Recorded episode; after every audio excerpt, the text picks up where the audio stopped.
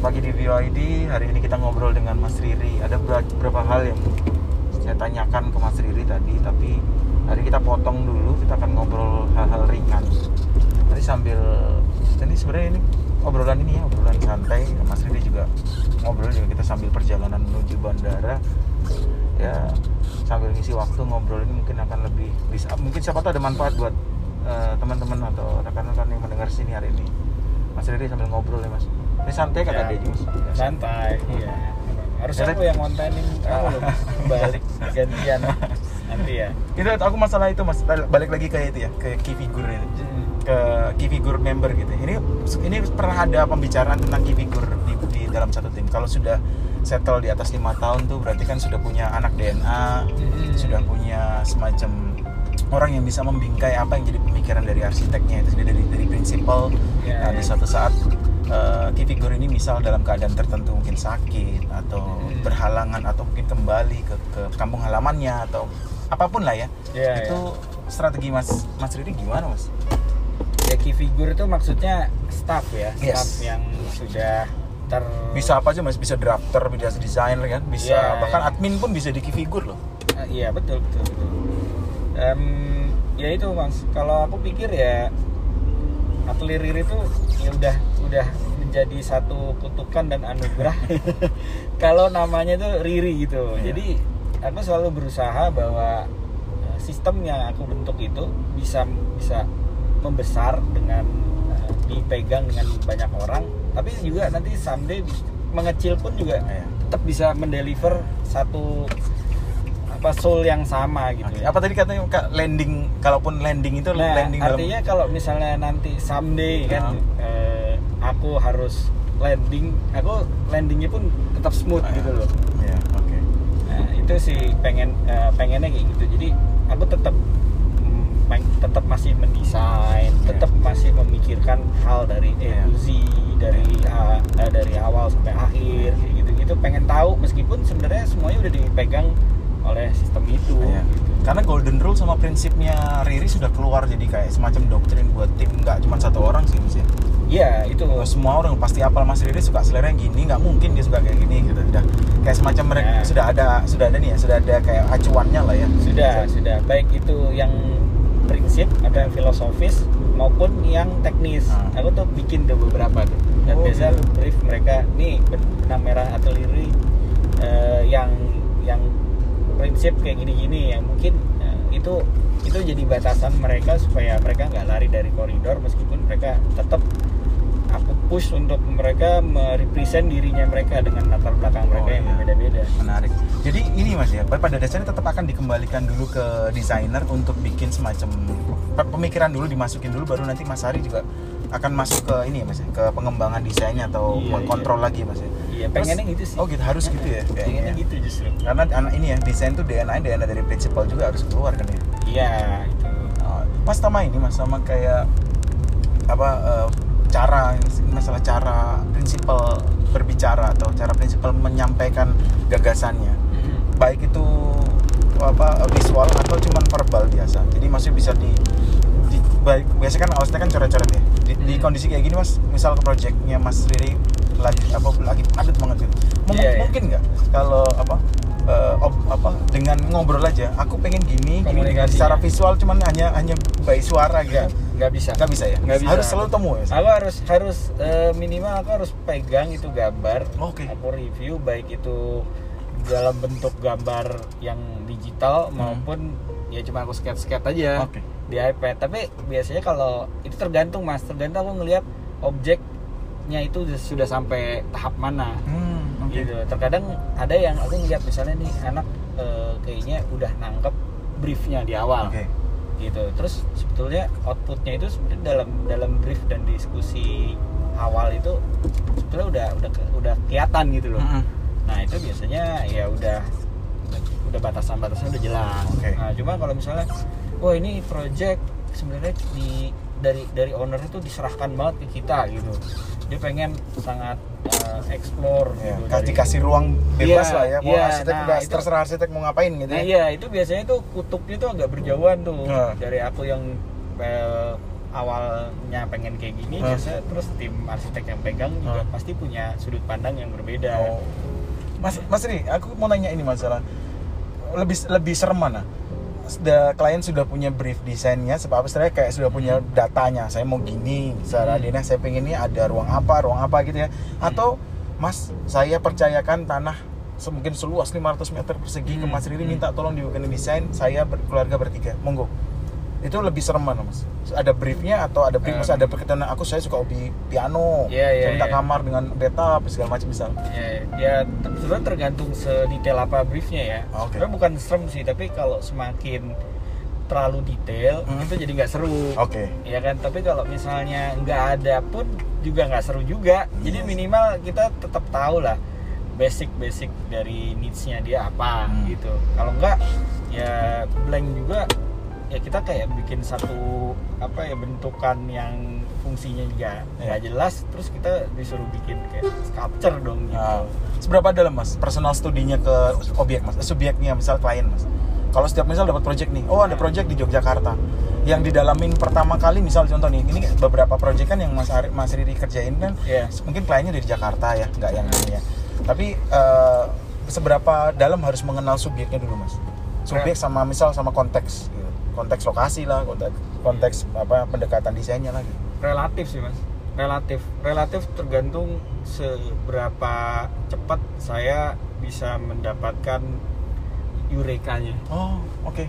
jadi kalau misalnya pernah pernah aku mencoba ya mendesain waktu itu belum sempat survei belum sempat apa gitu karena situasi dan kondisi harus di segera di develop gitu ya tetap nggak dapat gitu Yes. sampai harus ya udahlah gua, gua harus ke site nih kayaknya nih Oh. supaya mendengar bisikan site dan idenya apa gitu dan itu works gitu loh ternyata eh, banyak banyak cara ya Hmm.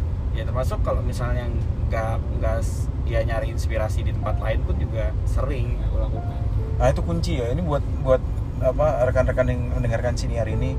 Kadang-kadang tuh arsitek tuh kuncinya di itu sih eureka itu loh. Kalau sudah nemuin oh akan seperti ini nih, wah pekerjaan mungkin bisa lebih cepat dari yang dibayangkan nggak sih mas? Betul. Maksudnya lebih kayak, wah aku udah menemukan passion Pe- Iya, bangunan iya. kan seperti ini, dikerjakan dengan geometri seperti ini, dan saya sudah merasa nyaman gitu. Itu ngerja, ngejar ke ke bentuk-bentuk lain atau pengembangan-pengembangan lebih gampang daripada Iya. ber- berkutat sama satu desain tapi nggak ketemu, Nggak diputer-puter terus iya, gitu mas ya. iya Nah itu paling sering terjadi di biro-biro arsitek. Jadi pertanyaannya adalah seberapa lama desain itu bisa dikerjakan tergantung dari seberapa cepat yurekanya ditemukan. Salah iya Mas? betul betul betul sangat sangat relatif ya artinya Pernah paling paling cepat mas. Misal uh, mood in dalam kondisi mood banget gitu mas. Paling cepat kak berapa lama? Paling lama eh, paling nggak mood tuh berapa lama bisa dapat ah ini putar-putar sampai akhirnya mungkin setelah berapa bulan baru aku ngerasa eh, ini ini baru geometri yang tak mau didesain gitu. Iya, kalau ya sebenarnya kalau ngomongin arsitek kan nggak nggak cuma outputnya nggak cuma soal bentuk ya. Bentuk ya betul. Nah, paling cepet mas, aku pernah ngedesain itu di Bandung, Hmm. pas banget lagi acara outing anak-anak kan, Oh. itu cuma sejam. Karena dibawa happy terus selalu nemu gitu ya. Iya, dan itu kebetulan waktu itu kita di mana ya namanya nih? Halo Jai. Halo Jai, Ya, oke, iya, atas, di ba- baju di atas ya. Nah, masih masih baru banget Ah. kan. Terus kita wah dapat itu tinggal tuh rame-rame. Oh. Wah, pas anak-anak lagi. Aku tuh selalu memang bawa bawa bawa kerjaan desain, Mas. Kalau jalan-jalan tuh, Mas. Oke. Kayak kemarin pas di Jogja tuh aku dapat desain satu Hmm. desain pas di Semarang itu selesai Ah. gitu. Eh, ininya emang aku perlu perlu benar-benar berada di tempat yang inspiring baru aku bisa dapat inspirasi. Oh, oke. Itu itu itu jeleknya juga sih. Oh no no, ini second tipsnya ya. Tadi, tadi, tadi ada satu pertama kaitan sama Eureka. Jadi ini untuk untuk pendengar siniar ini eh, salah satunya adalah menemukan menemukan lokasi yang tepat di, Iya. di apa untuk bisa mendapat ide yang pas gitu ya. Ya, Jadi betul. ya kadang-kadang memang harus mood harus ditata dulu gitu ya. benar. Eh, benar. kalau moodnya sudah dapat itu kayak kecepatan untuk bisa mendesain mungkin akan melam- melampaui apa yang kita pikirkan hanya dengan duduk di meja kantor gitu ya. Iya. Karena mungkin ada banyak hal ya kalau kayak prinsipal ya duduk di meja kerja gitu di meja prinsipal misalnya Nah. yang dipikirin nggak cuma desain loh, Iya, invoice iya. lah, Iya, benar, iya. turnover lah, apa fun overheat fact, lah. fun fact-nya aku nggak pernah ngedesain di meja kantor. Oh, oh serius? sampai se- sampai se- berapa tahun berarti? Eh, enggak di ini kan aku kantor baru pindah setahun lebih lah Oke. Iya. aku baru sadar di tempat ini aku nggak pernah ngedesain Hanya untuk urusan administratif mungkin Mas ya? dan ya biasa diskusi Oh, oke. lebih banyak Oh, banyak Gitu. diskusi. jadi benar-benar nggak bisa mencari konsep Sorry, dalam tanda petik berarti Mas Riri kalau kalau tahu-tahu balik itu sudah bawa desain, Mas. Mungkin dari jalan ke mana gitu baru bawa desain terus bawa brief ke tim gitu. terkadang terkadang Oh, oke. kalau kalau misalnya ya makanya biasanya kalau teman-teman tahu kalau aku habis jalan-jalan nih pasti Mas Riri Oh, oh, ada ada desain yang dia udah bisa selesai nih gitu nggak tahu project yang mana gitu Iya. terkadang gitu nah balik lagi ke proyek tadi yang paling cepet ya itu cuma sejam Sejam?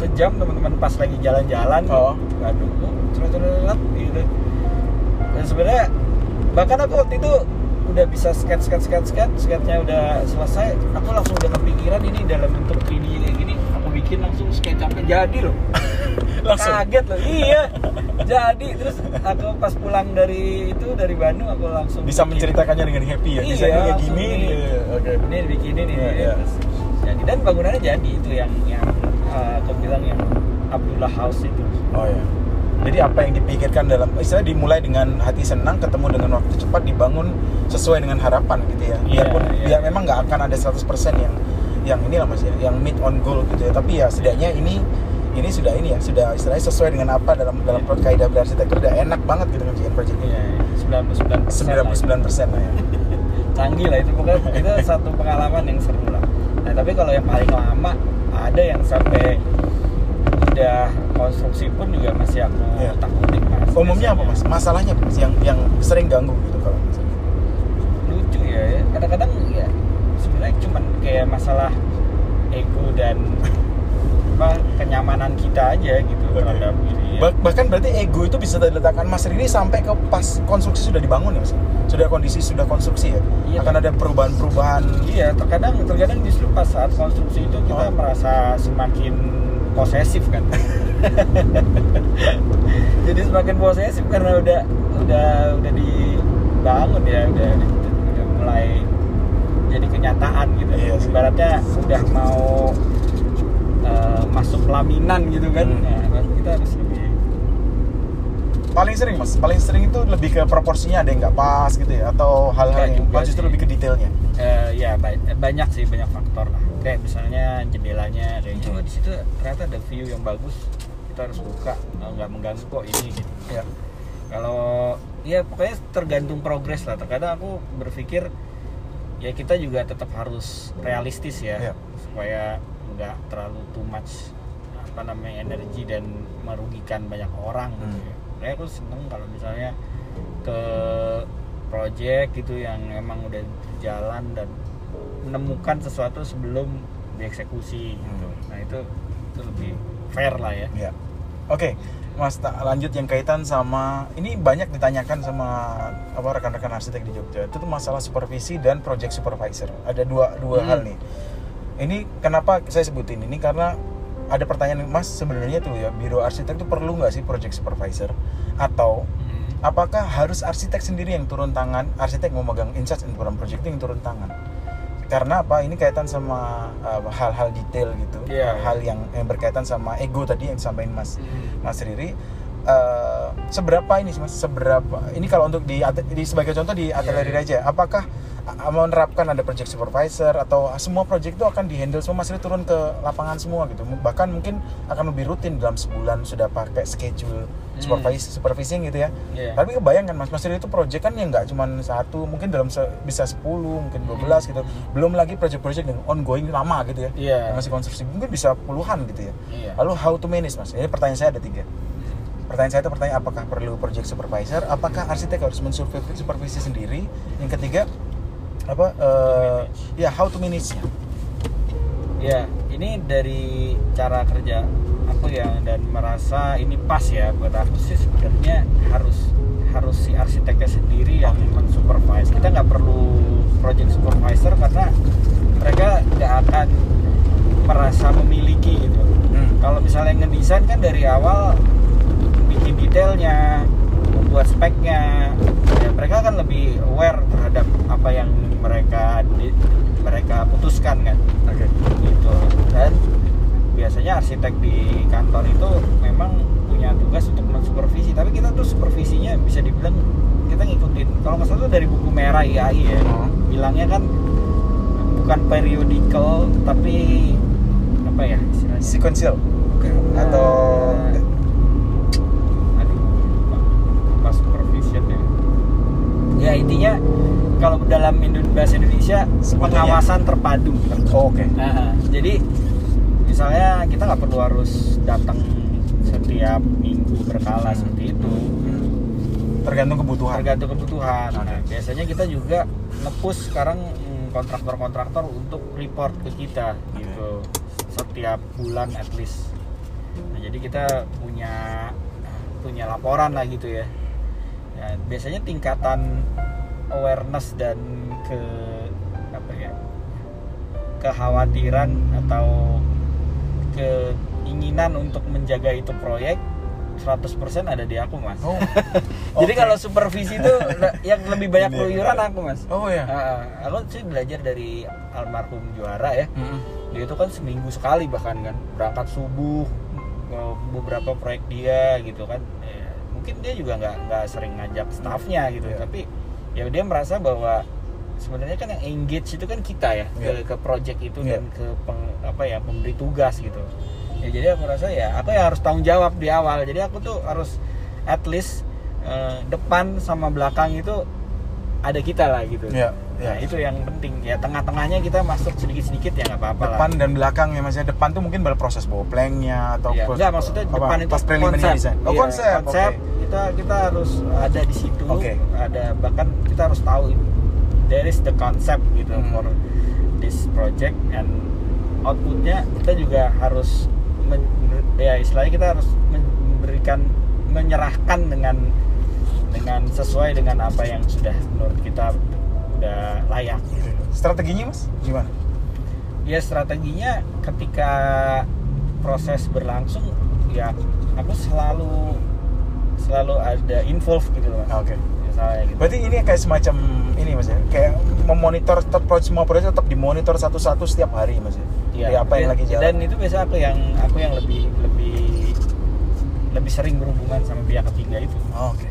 Itulah kenapa tadi kesimpulannya adalah kenapa Mas ah, Mas Riri itu dalam satu tahun itu jarang mendesain di Kantor. meja kantor karena supervisinya lebih banyak daripada kerja di kantor ya Iya. mungkin selama supervisi mungkin kalau di Jogja nemu ide pas Iya. lagi lagi supervisi di Yogyakarta nemu ide untuk mengerjakan proyek di Semarang begitu juga sebaliknya lagi di Ma- Semarang ketemu proyek untuk apa ide untuk desain di Jakarta gitu ya Iya. jadi ya ini ini ini ya ini kekhasan arsitek ya. Kadang-kadang menemukan moodsnya malah justru saat saat apa saat apa ya wisata mata ya kayak semacam Iya. jalan-jalan ke Jogja menemukan ide-ide mata, baru cuci mata. ya. Menemukan ide kartu ide udah kumpul semua.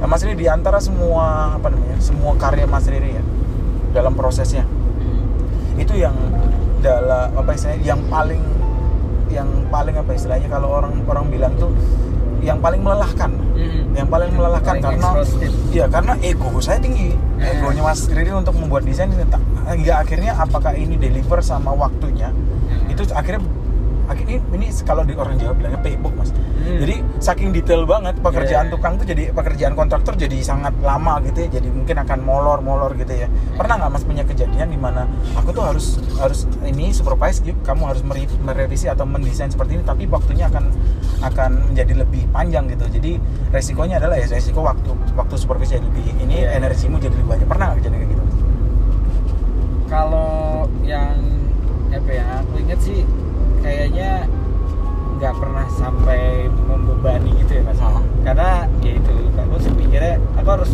being realistis lah ya terhadap setiap waktu dan momen yang emang kita punya gitu ya kan terkadang.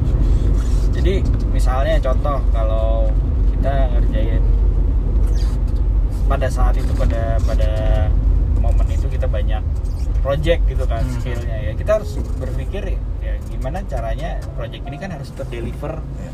dan apa ya memuaskan semua gitu Iya. kan jadi kalau misalnya eh, kita terlalu detail di sini jadi ter apa, termakan waktu kita dan energi kita yang lain pun juga pasti nggak bisa Iya. nggak bisa terhandle Hmm.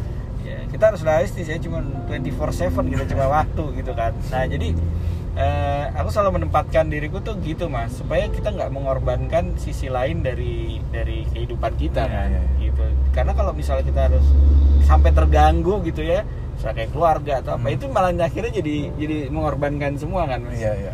Nah, sih- ya karena mungkin filosofiku santai ya kali ya. Itu dia itu dia. Gitu. Jadi eh, misalnya satu lagi kalau contohnya kayak project developer gitu kan. Hmm. ya kan kita udah tahu batasan-batasan developer tuh apa sih gitu daripada kita sakit hati nanti kan Iya. gitu jadi udah prepare lah Udah for prepare. the worst. tapi dengan dengan metode yang baru ya metode yang ini kurang lebih ini bisa bisa masuk dulu gitu. iya harus gini lah materialnya ini aja Hmm. untuk dipakai nah, kalau misalnya terlalu terlalu sulit terlalu apa yang ada susah soalnya kita Iya, karena Lombok, repetitif sifatnya iya, ya. di Lombok kita cari material yang, yang bisa dibangun sama orang situ oke gitu. konteks kedekatan sama kemampuan tukang ya mas kemampuan tukang kemampuan kita juga oke ya kan Ya.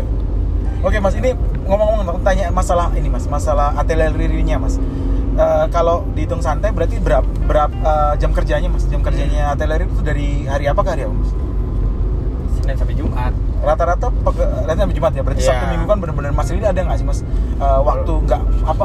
Kalau saya ya ini Iya. saya, saya itu Sabtu Minggu nggak ada sekali saat sekalipun pengennya nyentuh nyentuh Pak. waktu waktu anak-anak gitu. Oh, Artinya, iya. Jadi benar-benar ya udah ini investasimu untuk mengupgrade ide, Iya, jalan-jalan iya, iya. ke mana liburan, nge-camping atau apa pun, Ah, ah. sehingga balik tuh Senin fresh gitu ya. nah, Nah sekarang mau tanya ke Mas Riri, Senin sama Jumat itu sendiri itu eh, proses apa eh, proses pekerjaannya kan banyak Iya. nih ya, timnya Ah. banyaknya. Eh, pertama durasi dulu ya, durasi kerja Mas. Durasi kerja itu kadang-kadang eh, timnya Mas itu bisa nggak sih sampai lebih dari jam yang sudah ditentukan atau lebih sering? Sering gitu ya. Yang kedua eh, kalau seandainya itu nggak selesai di di dalam target kan pasti kan ada semacam schedule meeting yang ditentukan sama aku pengen project ini accomplish Hmm. di ini untuk draftnya gitu Hmm. untuk bisa saya bawa dulu gitu. ya Nah, yang dilakukan sama Mas Riri untuk meng, apa ya, mengcounter jika seandainya oh ternyata desain ini agak molor. Iya. Gitu. Nah, itu yang dilakukan Mas Riri di tim seperti apa, Mas? Sebagai leader ya. Di sini Iya. aku bilang Mas Riri lebih bukan bos lah ya. Mungkin Hmm. leader dari ateliernya sendiri ya karena Hmm. bedanya bos sama leader kan selalu akan meletakkan tanggung jawab di Mas Riri semuanya kan Iya. sebagai prinsipal gitu. Pasti. Tapi kalau bos kan harus gitu, harus Hmm. ini, harus itu. Hmm. Kalau Mas Riri secara sistem ini Mas untuk manage waktu di di kantor gimana? Jadi kalau teman-teman tuh dapat project tuh sekarang udah dikasih timeline mas Oke. udah kasih timeline lalu terus mereka ya mengerjakan sesuai dengan timeline itu Hmm. kita punya KPI mas sekarang. Ya. terus kita terus kita gunain sistem ada namanya monday.com tuh nggak mas Nggak tahu. Oh, Nah, money, money.com tahu ya, Iya, itu ya. manajemen sistem. Iya, manajemen sistem. Iya, Iya, itu itu bener-bener jadi tolak ukur. Jadi udah ada grafiknya. Iya, iya, iya. yang Sempat ada software apa itu Mas yang untuk chatting untuk siap project per project tuh? Saya pernah diajarin. Oh, iya, iya. Jadi eh, untuk project ini hanya berdiskusi di ini di ini di folder ini akan perubahan akan di sini nggak nggak pakai itu juga cuma Nggak. money.com ya Enggak, itu cuma cuma manajemen project itu doang karena kebetulan stack kalau nggak salah namanya Iya, stack benar-benar stack, stack. Nah, te- terus kalau soal jam kerja ya anak-anak terserah gitu Oh. maksudnya eh, aku sebenarnya udah cukup lama ya bertahun-tahun udah nggak ngasih uang lembur kan Oh. supaya supaya nggak nggak nggak supaya efisien lah gitu ya iya.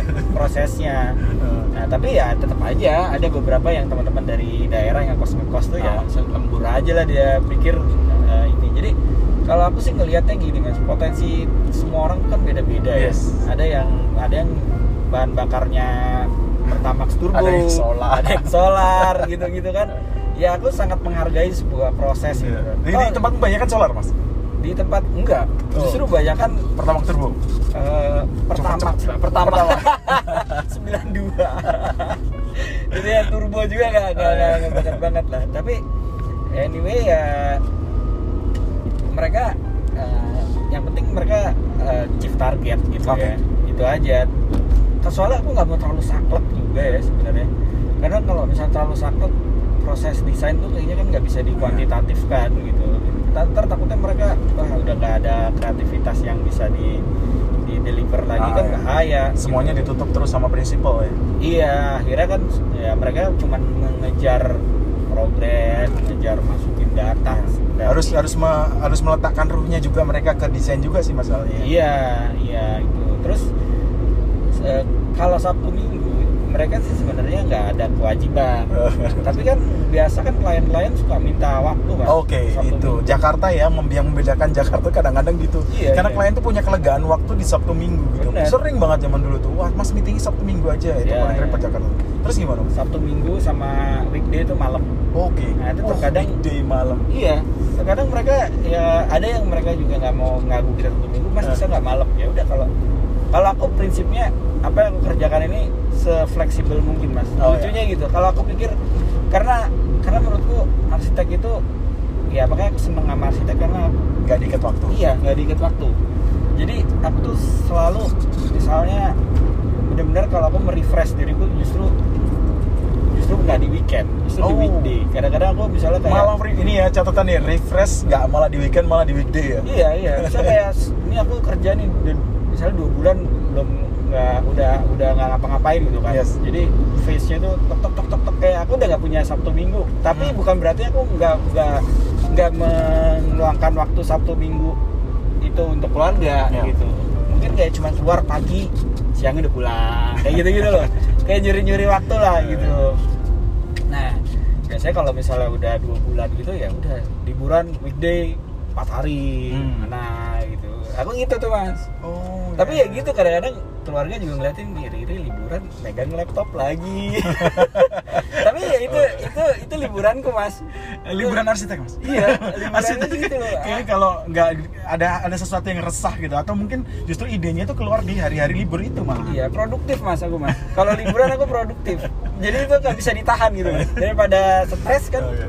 Udah kayak weekend jadi duit, uh, weekday apa week- weekday juga jadi duit gitu ya. Poin intinya ini secara proses ya karena memang arsitek tuh nggak terikat waktu ya Mas Mas Riri juga mungkin masih ada kelegaan gitu. Cuman ada Iya. beberapa juga ya arsitek yang merasa waduh sampai jam hari Sabtu udah waktunya ini ya, itu pasti ter- pernah terjadi juga sama Riri kan ya misal lagi Iya. liburan bareng keluarga Oh iya. klien telepon segala macam itu sudah kayak kelegaan jadi ya Iya. sudahlah resikonya jadi arsitek gitu ya Ya udah part of part of your life your life. Iya. Nah, santai aja lah. Nikmati. Terus ini mas, apa di antara semua tim ya mas, ada nggak sih mas kayak kayak kan lagi-lagi saya bilang bahwa Mas Riri adalah seorang leader gitu ya.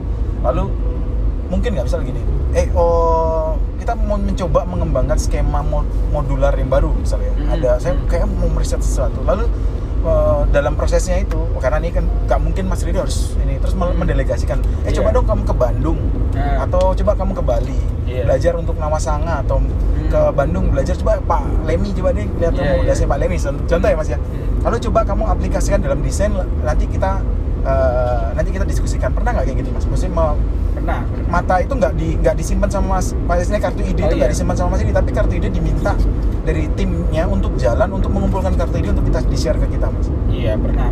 Paling ya kayak ini ya mereka cari reference gitu kan biasanya. Iya. Waktu itu kita ada satu project bikin eh, apa namanya sport hub gitu. oh ya. itu dia Itu kan skalanya gede. Skala gede. Ya dan aku sih sebetulnya ya ngerti lah artinya kan itu harus diko- dikolaborasikan gitu. Jadi Hmm. ya kalau misalnya aku doang yang tahu referensinya kan susah ya Iya. menerjemahkan dan Iya. eh, errornya bakal bakal lebih banyak ya Mas Iya, karena pegang jadi- sama satu sama mata ya satu kepala Oh. jadi aku ajak mereka atau suruh mereka datang sini lihat ini lihat ini lihat ini, kirim gitu oh gitu ya ada beberapa kali sih kayak gitu ya mungkin tergantung skala project yang dibutuhin Oke, tadi masalah balik lagi masalah timeline mas.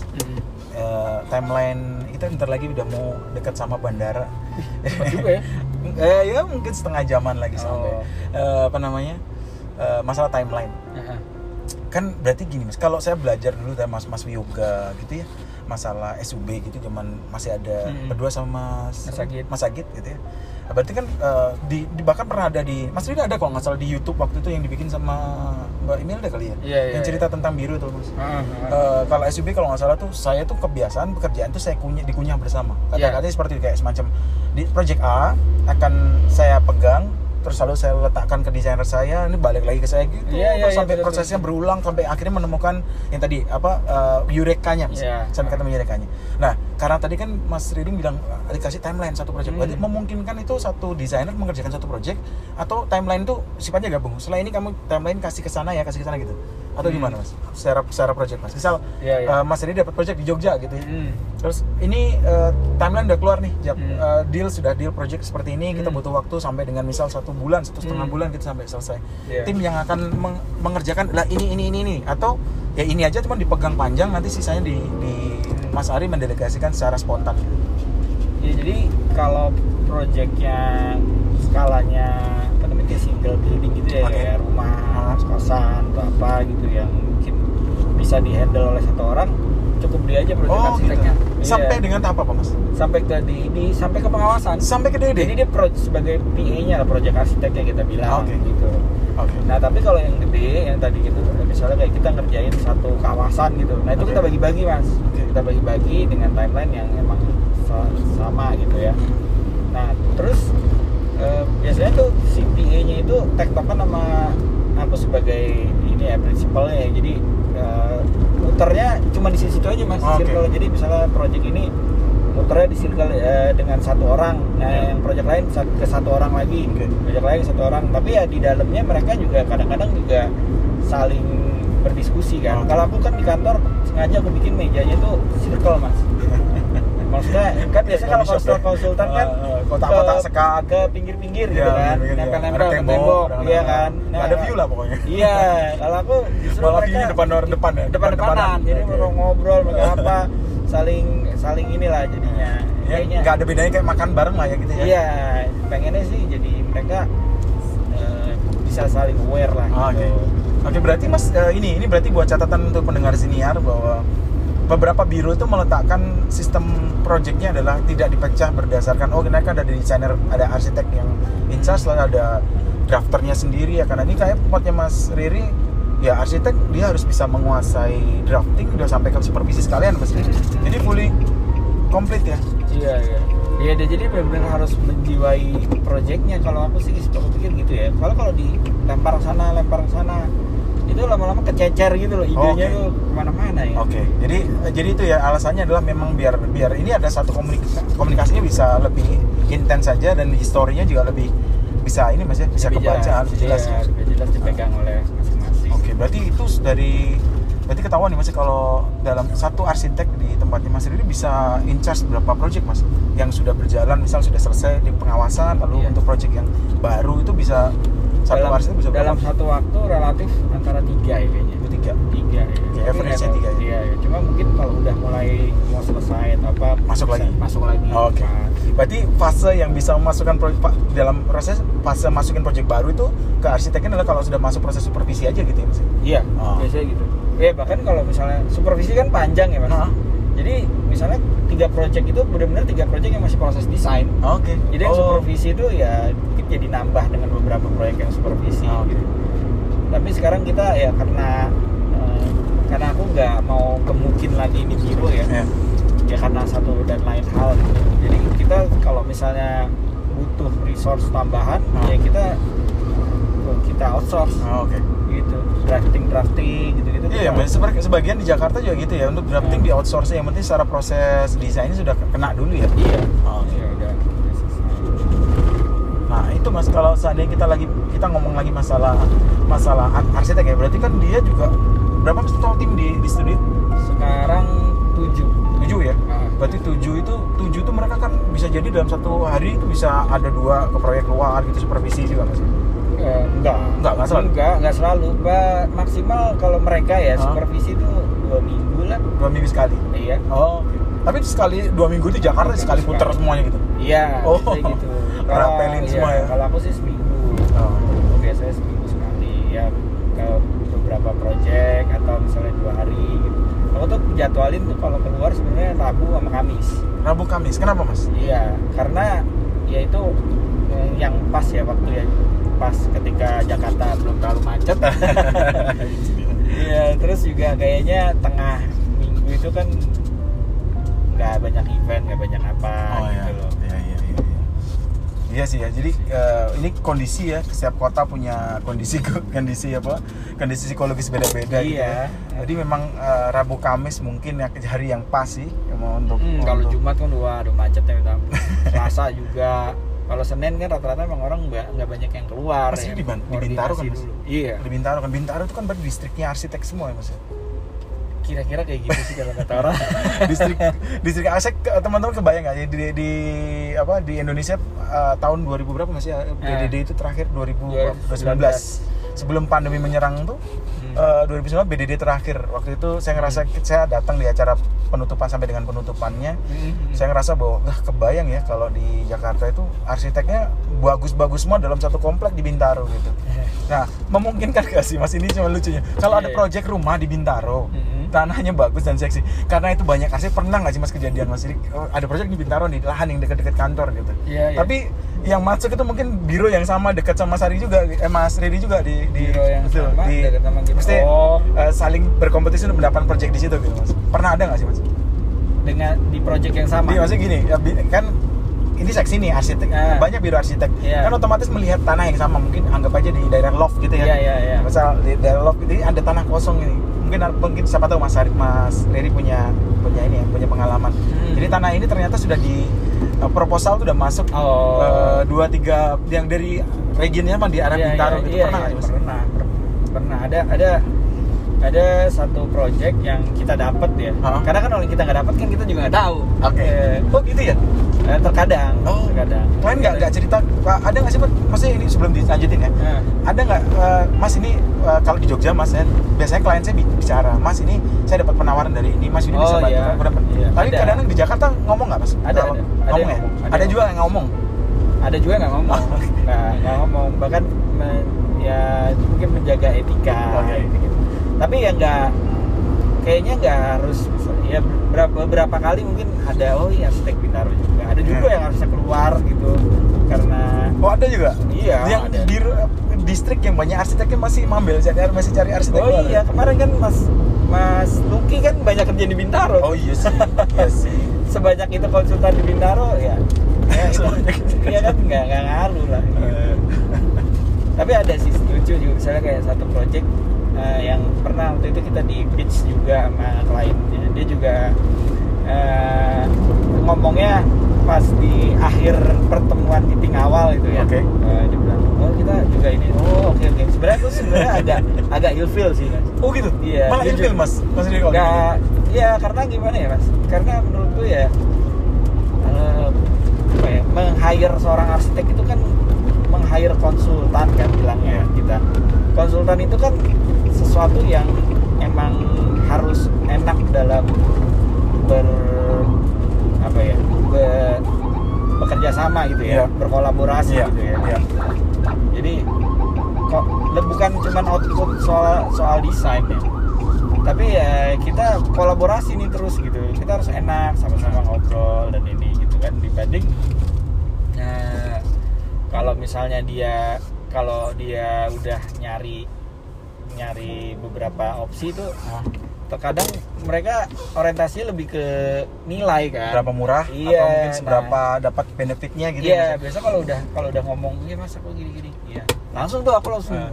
keluarin jurus-jurus mas. Eh. Proses gini tuh sebetulnya bukan cuman gambar dan harga loh mas. Gitu. Iya. Bla bla bla, bla, ceritain gitu ya. Ada sih yang akhirnya akhirnya eh, terhipnotis ada. Ada hipnotis. ada juga yang gagal gitu. Akhirnya dia pilih arsitek lain. Oh akhirnya apa dia. Oke. gitu. Tapi no hard feeling mas, sering kala Enggak. mungkin sering terjadi kompetisi seperti itu ya mas ya. sering sering banget. Nggak apa. Dan itu ranah itu ranahnya bahkan ini mas ya, kayak semacam apa namanya itu nggak tahu ya, apakah semacam open market ya mas? Kayak Jakarta tuh satu project yang kelihatan gede itu pasti yang mendekati banyak gitu nggak sih mas? banyak banyak banyak banget ya kayak banyak lah intinya terkadang eh, antara yang kayak aku gitu kayak Hmm. ketemu yang senior sering ketemu yang junior juga Senior ya? sering iya Siapa mas? Pernah pernah sama senior, jadi senior Sama aja deh. senior. Siapa mas yang pernah di di head to headin mas? Abodai pasti lah. Andra Matin. Andra Matin. Oh, Andra Matin pernah. pernah ya ibaratnya mungkin dia nggak mampu dia ada mati kita terus Budi Pradono pernah Oh, Budi, oh iya Mas Budi kan, tapi dalam distrik yang sama ya. iya terus ya macam-macam lah Oh, kalau yang junior delusion Oh, iya. ya, kayak gitu gitu ya itu hal yang lumrah sih terkadang kayak kemarin pernah ada satu cerita Mande Ah, Mas Ya, Mande. Mande Wah, itu tuh- sangat populer sekali sekarang. iya Mande kan eh, kebetulan dia waktu itu foto gitu kan project kita Ah. gitu set wih misi ya gitu gitu kan terus bilang wah eh ngapain deh Gitu. iya deh disuruh bikin rumah anaknya jadi jadi eh, ya udah ada segmentasinya lah mungkin Oh, karena. Made dengan dengan Stylenya. ya style kayak gitu mungkin ya lebih ke anak-anak muda Oh. gitu kan kalau kalau aku udah masuk ke level bawa bapak gitu Oh gitu ya? Marketnya masa Sekarang- Mas Riri masuknya ke bapak-bapak sih? sekarang sih udah mulai mas Oh, iya? ya mas iya iya ya Eh, Sebentar, yang ini yang di Jogja ini bapak-bapak atau masih muda? seumuran lah. Ayo masih muda dong. Karena aku udah bawa bapak mah Iya, iya, saya muda Mas. itu mungkin 30 kalau ini Oh, udah iya. 40 lah sekarang udah Tapi hebat loh, umur orang umur saya kadang-kadang salut loh mas sama orang uh, klien saya umur 25, 28 udah bikin rumah bagus-bagus gitu ya. oh iya iya Aku belum sampai dia situ. dia nggak flexing kan hati-hati lo sekarang lo Eh buat catatan nih, eh, mungkin buat Mas Mande nanti yang ikut mungkin kalau ini tak tak cut deh post partnya ini. Mas Mandi siap-siap nih Mas saya sudah ngundang Mas Riri di sini ke depan kayaknya kita untuk untuk ya ke 11 mungkin Mas Mande harus datang ke Yogyakarta. iya keren keren Mas, terus eh, ini semalam kan kita juga banyak bicara tentang ini nyem- nyempil ya sebelum kita terakhir-terakhir. Jadi menurut saya kita aku udah dapat nih kayak kita mungkin teman-teman juga sudah mulai ngerti bahwa cara caranya atelier ini bekerja gitu ya. Lalu bagaimana apa namanya pola yang di yang dilakukan gitu. Nah, ini terakhir mas ini kau kaitan tapi sebelum ada satu jumping nanti tak buat untuk sebagai bridging ke ini ya ke Iya, iya. podcast mas aku pengen ngobrol sama Sarinda masalah yang semalam Eh, kita ngomongin masalah ini mas overhead mas ini agak agak ini ya, Overhead, eh, maksudnya. overhead Iya. overhead overheadnya overheadnya Riri deh Iya. untuk atelier ini Nah, di kan gini ya eh, tujuh orang dalam satu studio. Lalu eh, pertanyaan satu ya apakah Mas Hari Mas, Mas Riri meng- menggaji diri sendiri? Gaji. Atau yang kedua eh, dalam dalam prosesnya dalam Hmm. prosesnya. Eh, overhead overheadnya ya Hmm. overheadnya itu dihitung dalam satu tahun. Jadi penghitungnya itu dalam satu tahun atau per berkala per enam bulan atau jadi artinya gini mas Hmm. ada orang berstrategi iya aku mau overheadku tuh tak hitung tiga bulan tiga bulan save tiga bulan save untuk Iya, biaya iya. kecil ya Iya. tapi ada juga yang enam bulan ada yang setahun udah tahun ini aku udah clear untuk overhead tahun depan misalnya Hmm. ada juga yang seperti itu mas Iya, iya. nah kalau mas Riri secara bisnis ini meletakkan overheadnya gimana mas kayaknya kayaknya cara itu benar-benar tergantung sama kemampuan kita ya awal-awal sih ya pasti Oke. awal cuma tiga bulan Oke.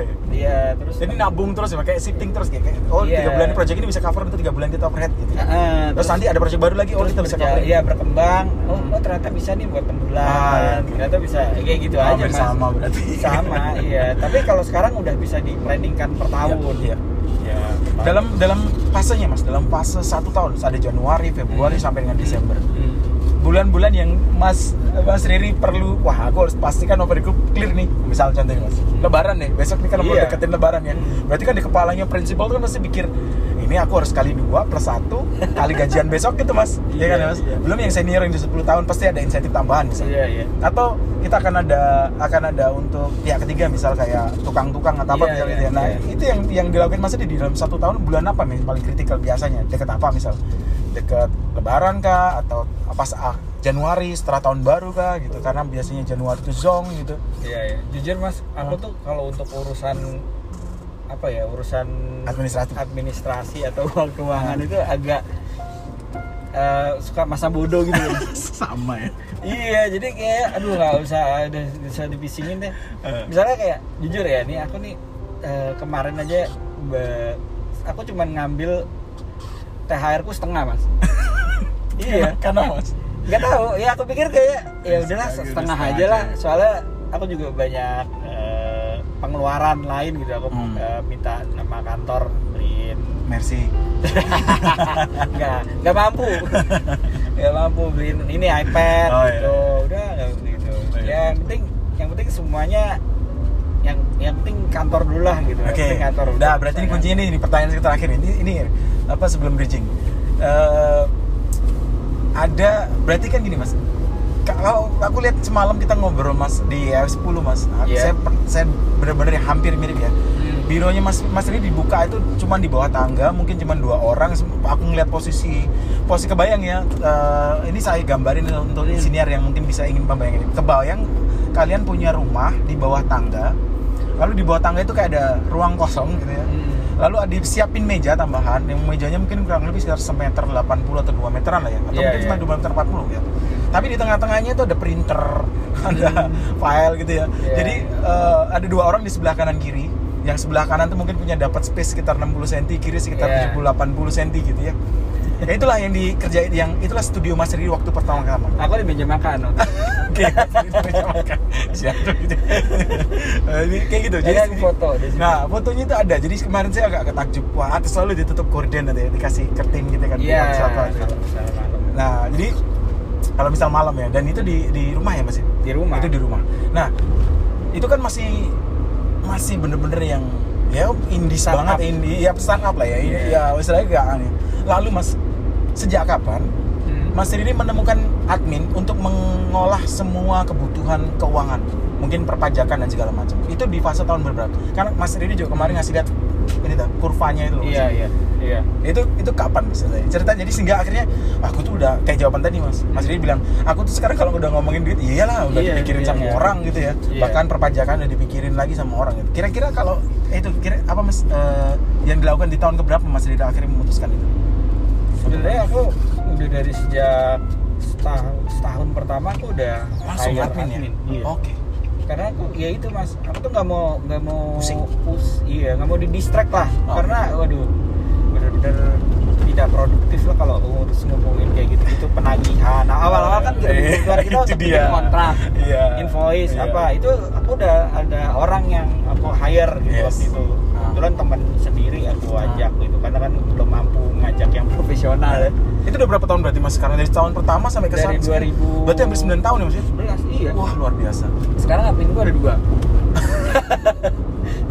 karena mungkin yang yang satu ini udah aku angkat jadi kayak eh, apa ya kalau dalam kalau job desknya itu dia justru kayak operational director Oh. ya kantor mas itu dari admin. Dia yang bikin strategi skema bisnisnya seperti apa, pattern Iya, untuk apa? ngurusin ngurusin operasional Oke. kantor flow kerja timeline apa apa Wih, semua dia Enak banget. termasuk ya dia yang dia yang dia punya KPI untuk eh, Nyari seperti menteri. co-principal ya?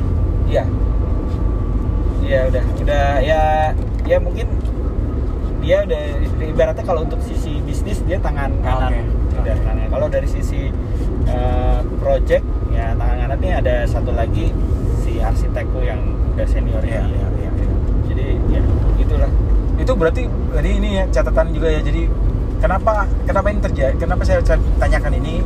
Karena banyak sekali biro-biro yang di Yogyakarta itu eh, meletakkan bisnisnya itu ya sudah tagihan urusin sendiri, nagih ke klien ngurusin sendiri.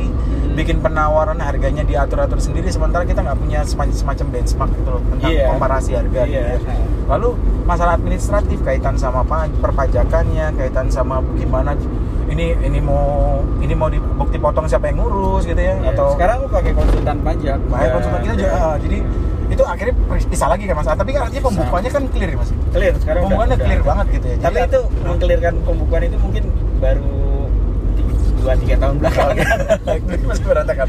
Awalnya sih berantakan cuma ya sekarang udah mulai di legalitas udah mulai diatur. Hmm. ya aku tuh dari dulu kenapa nggak mau ke arah situ? Karena ya masih aku sendiri menahan-nahan mas. Iya. karena kalau misalnya udah terlalu administratif tuh eh, ininya udah berbeda visionnya gitu. Iya. nah, ya udah tapi sekarang udah udah terlanjur udah udah berjalan ya udah it's about time gitu ya. Iya. udah jalan.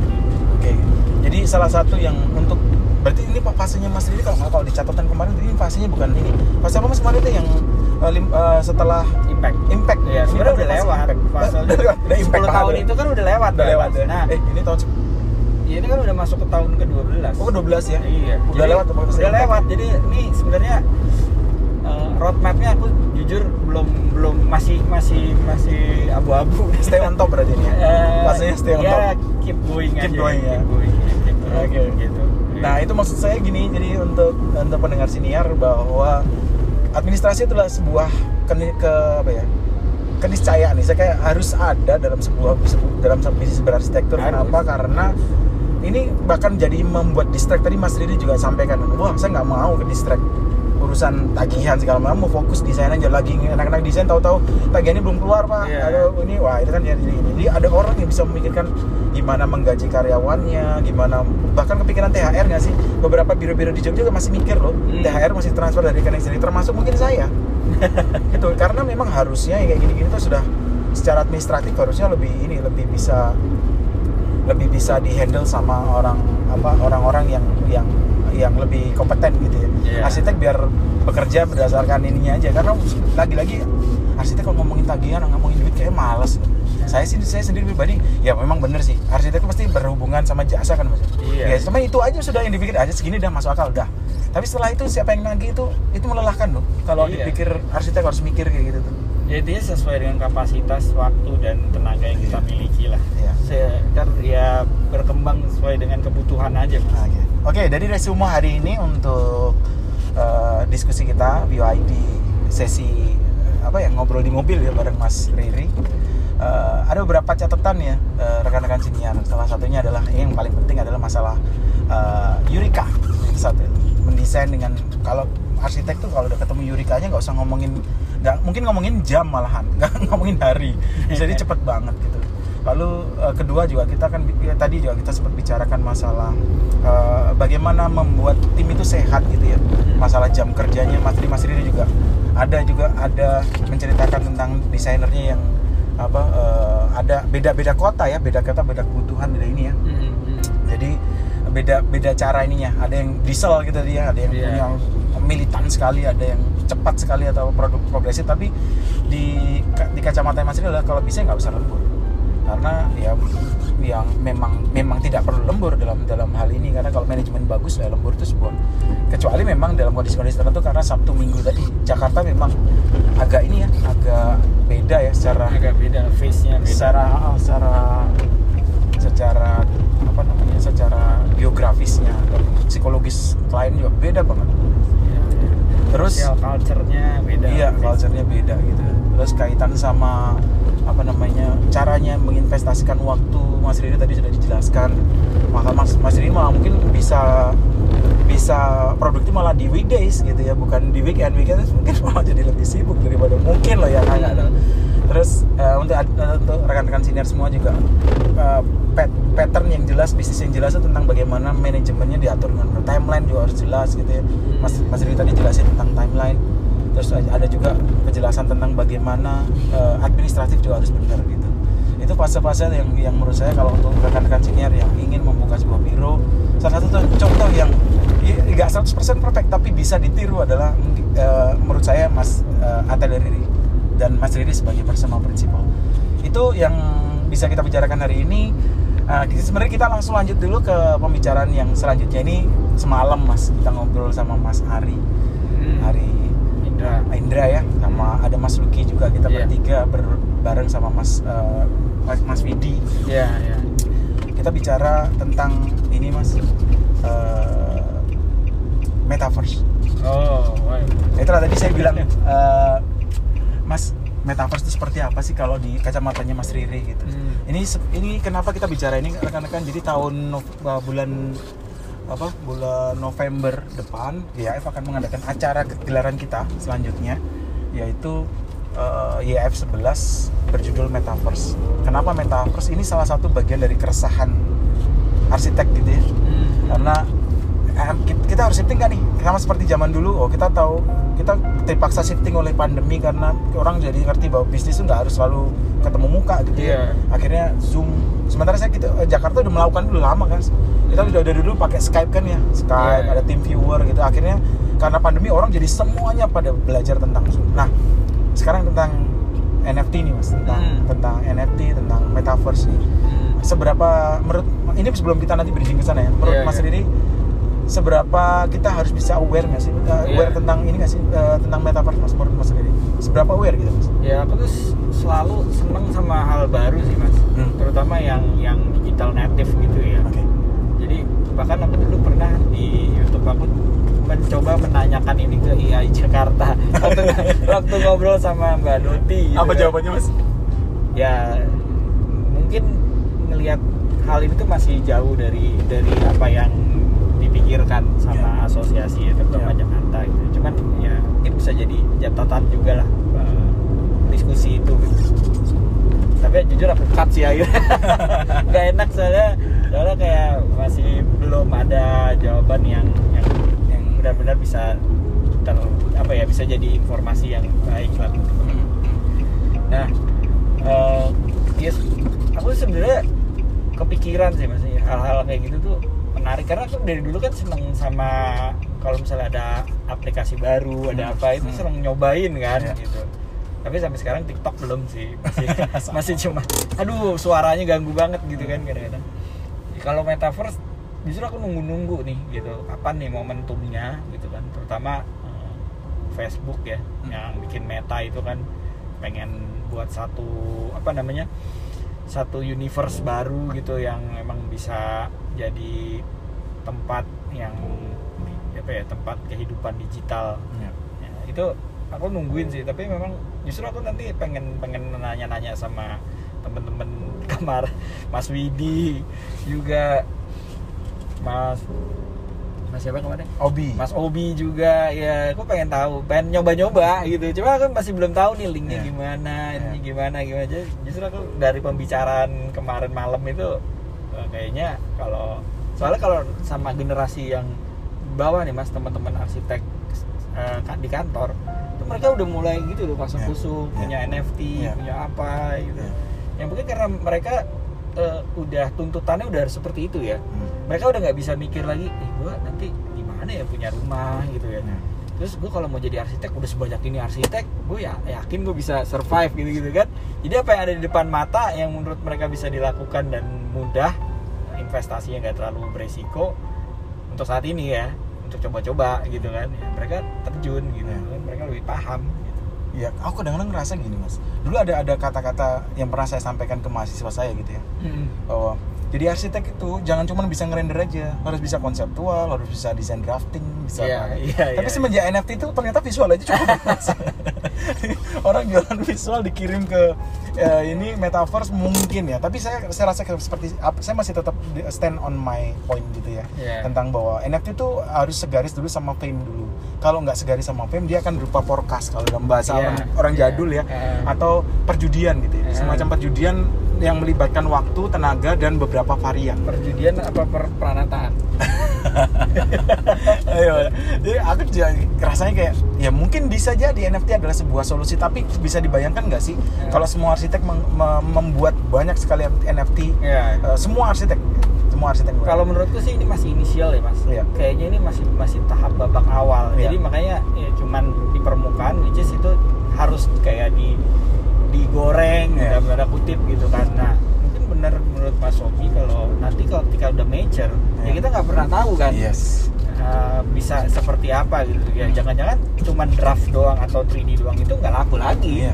jadi harus ada konsepnya harus Iya. ada apanya ya gitu ya, ya itu mas ya, aku rasa kayak gini mas kayak bisa jadi ya NFT adalah sebuah add-on gitu. Di kepala saya masih ada add-on gini. Kalau orang hmm, hmm. Mas tak kasih ini ya. gambar kalau di zaman sekarang ya. Iya, kalau iya. sebelum ada NFT kita bicara Mas tak kasih gambar kasih gambar kerja, gambar Hmm. visual renderan, terus Anda kasih animasi. Hmm, Gitu ya. Sekarang kan iya, betul. value plusnya adalah dalam satu paket itu adalah ada animasinya. Jadi dalam satu biru nih oke. Oh iya oke. Tapi besok itu akan ada gambar kerja, ada gambar prelim yang kita bikinnya gitu ya. Iya, terus iya. akan ada gambar animasi plus dikasih bonus NFT sebagai value plus dari biru. iya Nah, memungkinkan kita akan shifting bahwa bisnis akan sembenarnya eh, semacam kayak di, di- kayak orang tuh ya beli, beli sekaligus PPN-nya mas. Ini nempel sekarang gitu mas. Jadi Iya, kayak iya, iya. naiknya naik harganya jadi naik nih. Tapi Ah. karena kalau kita menambahkan NFT yang pada dasarnya itu kan sebuah soft, soft copy data Iya. yang dilihat oh tapi kamu bisa pegang diletakkan di metaverse-mu. Iya. Masalah value-nya itu nggak ada harganya tapi itu jadi value dari arsitek kan artinya melekat ke siapa dulu. Nah aku saya bilang itu harus jalan sama fame-nya. Hmm. misal kalau itu Mas Riri yang melakukannya mungkin fame-nya akan dapat dan orang akan mengkoleksi NFT itu Iya. sebagai bagian dari kepemilikan karena kan kemarin udah dijelasin ini ada codingnya sudah ada transkripnya sendiri artinya Iya. ini originalitas juga akan di akan di apa disangkutkan di situ Mm-mm. jadi kalau di kepala saya sih ya kalau eh, menurut saya nyatanya di dunia nyatanya tetap harus ada ini sih harus ada penanda penanda kesuksesan dulu baru NFT akan terus sama, sama seperti Rans bikin mas bikin perumahan kalau nggak salah Iya. perumahan virtual gitu ya Iya, iya. tapi kan sebagai Raffi Ahmadnya yang sebut ini ya Sudah ada. sudah tertarik coba itu iya. di, dikerjakan sama apa apa eh, Brandnya udah kuat. iya Jainal gitu ya Jainal bikin perumahan NFT gitu tadi sih susah gitu kan kalau kalau kita mau dapetin ini kecuali memang ada satu namanya arsitek NFT di Instagram mungkin eh, rekan-rekan senior yang mendengarkan bisa browsing ya ini jual rumah Doraemon rumah Oh, Nobita iya, pernah rumah Nobita ya. ya ada Ah. rumah Nobita dijual mas NFT di Ah. di dipampang bener-bener kayak Iya, iya. showcase gitu ya jadi seperti orang jualan diecast lah mas Hmm. itu kayak apa page-nya dia itu saya lihat wah ini dia sudah ngasih kelengkapan udah termasuk apa walkthrough segala macam Mm-mm. dia jual parsial untuk di upload ya tapi bagaimana jika itu kan satu di antara orang yang menemukan peluang itu mas. Iya. bagaimana itu jika diletakkan dalam bu- tubuh arsitek? Oke jasa arsiteknya visualnya ada ini NFT linknya sudah dikasih sama klien. Bisa jadi mas ya? Enggak ini baru kata-kata bisa jadi. Bisa jadi nggak sih kita ke depan besok malah justru arsitek diuntungkan mas? Kalau Eh, Mas Riri gimana?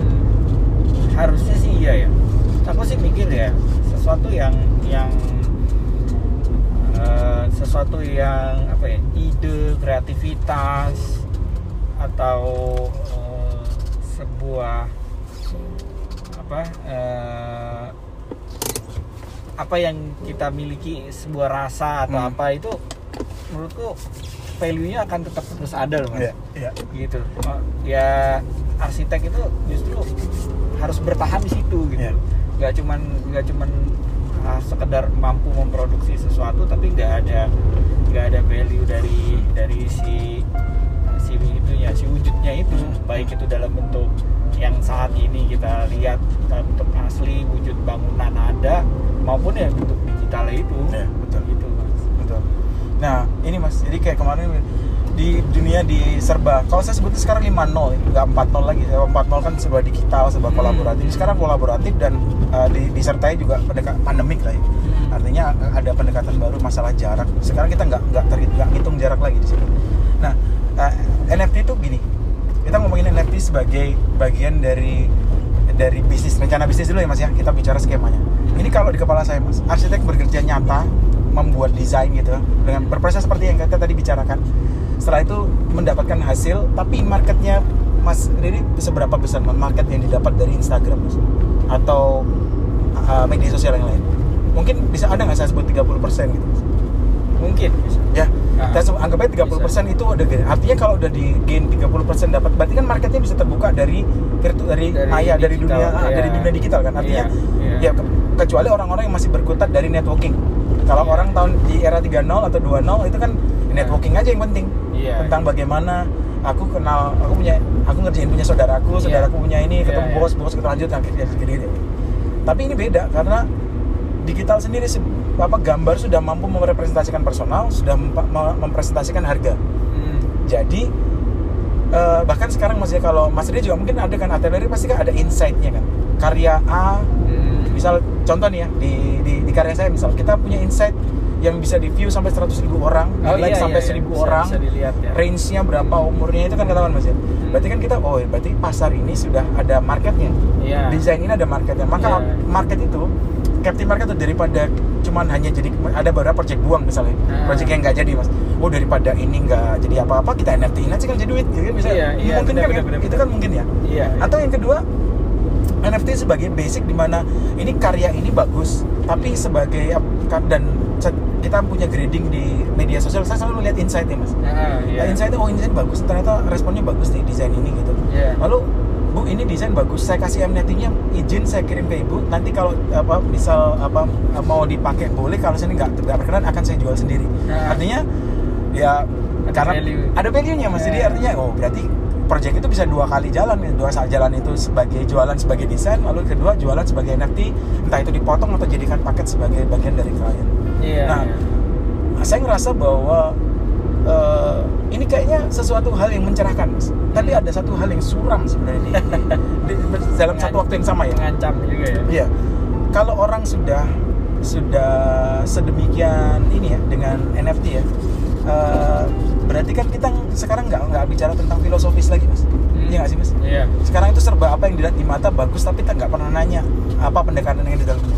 yang bikin kuat Mas Riri kan sebenarnya kan tentang filosofi tentang bagaimana filosofi konsepnya itu kuat Hmm. dipikirkan sampai liburan segala macam tapi endingnya kan orang lihatnya cuman yang dilihat mata "Oh, ini bagus cepet Iya, iya. gitu kan ya jadi Iya. kan baik kayak orang tuh zaman dulu kalau kita nonton sinetron tuh kayak apa namanya kalau yang bagian survei itu yang riset yang Eh, survei Iya, iya, iya. nah jadi baik apa yang dilihat mata tapi kan itu kan jadi sangat common gitu ya Hmm. dan eh, nah ketakutan saya adalah suatu saat tuh kita akan menemukan bu justru desain-desain yang sangat pop Mm. yang sangat pop yang yang akan real sekarang itu disukai sama banyak orang Iya, nah iya. NFT sendiri ketakutan saya adalah dia akan bergerak ke ranah-ranah pop Ke tapi situ, ya. iya tapi kebayang nggak kayak karyanya Pak Eko Prawoto yang Iya.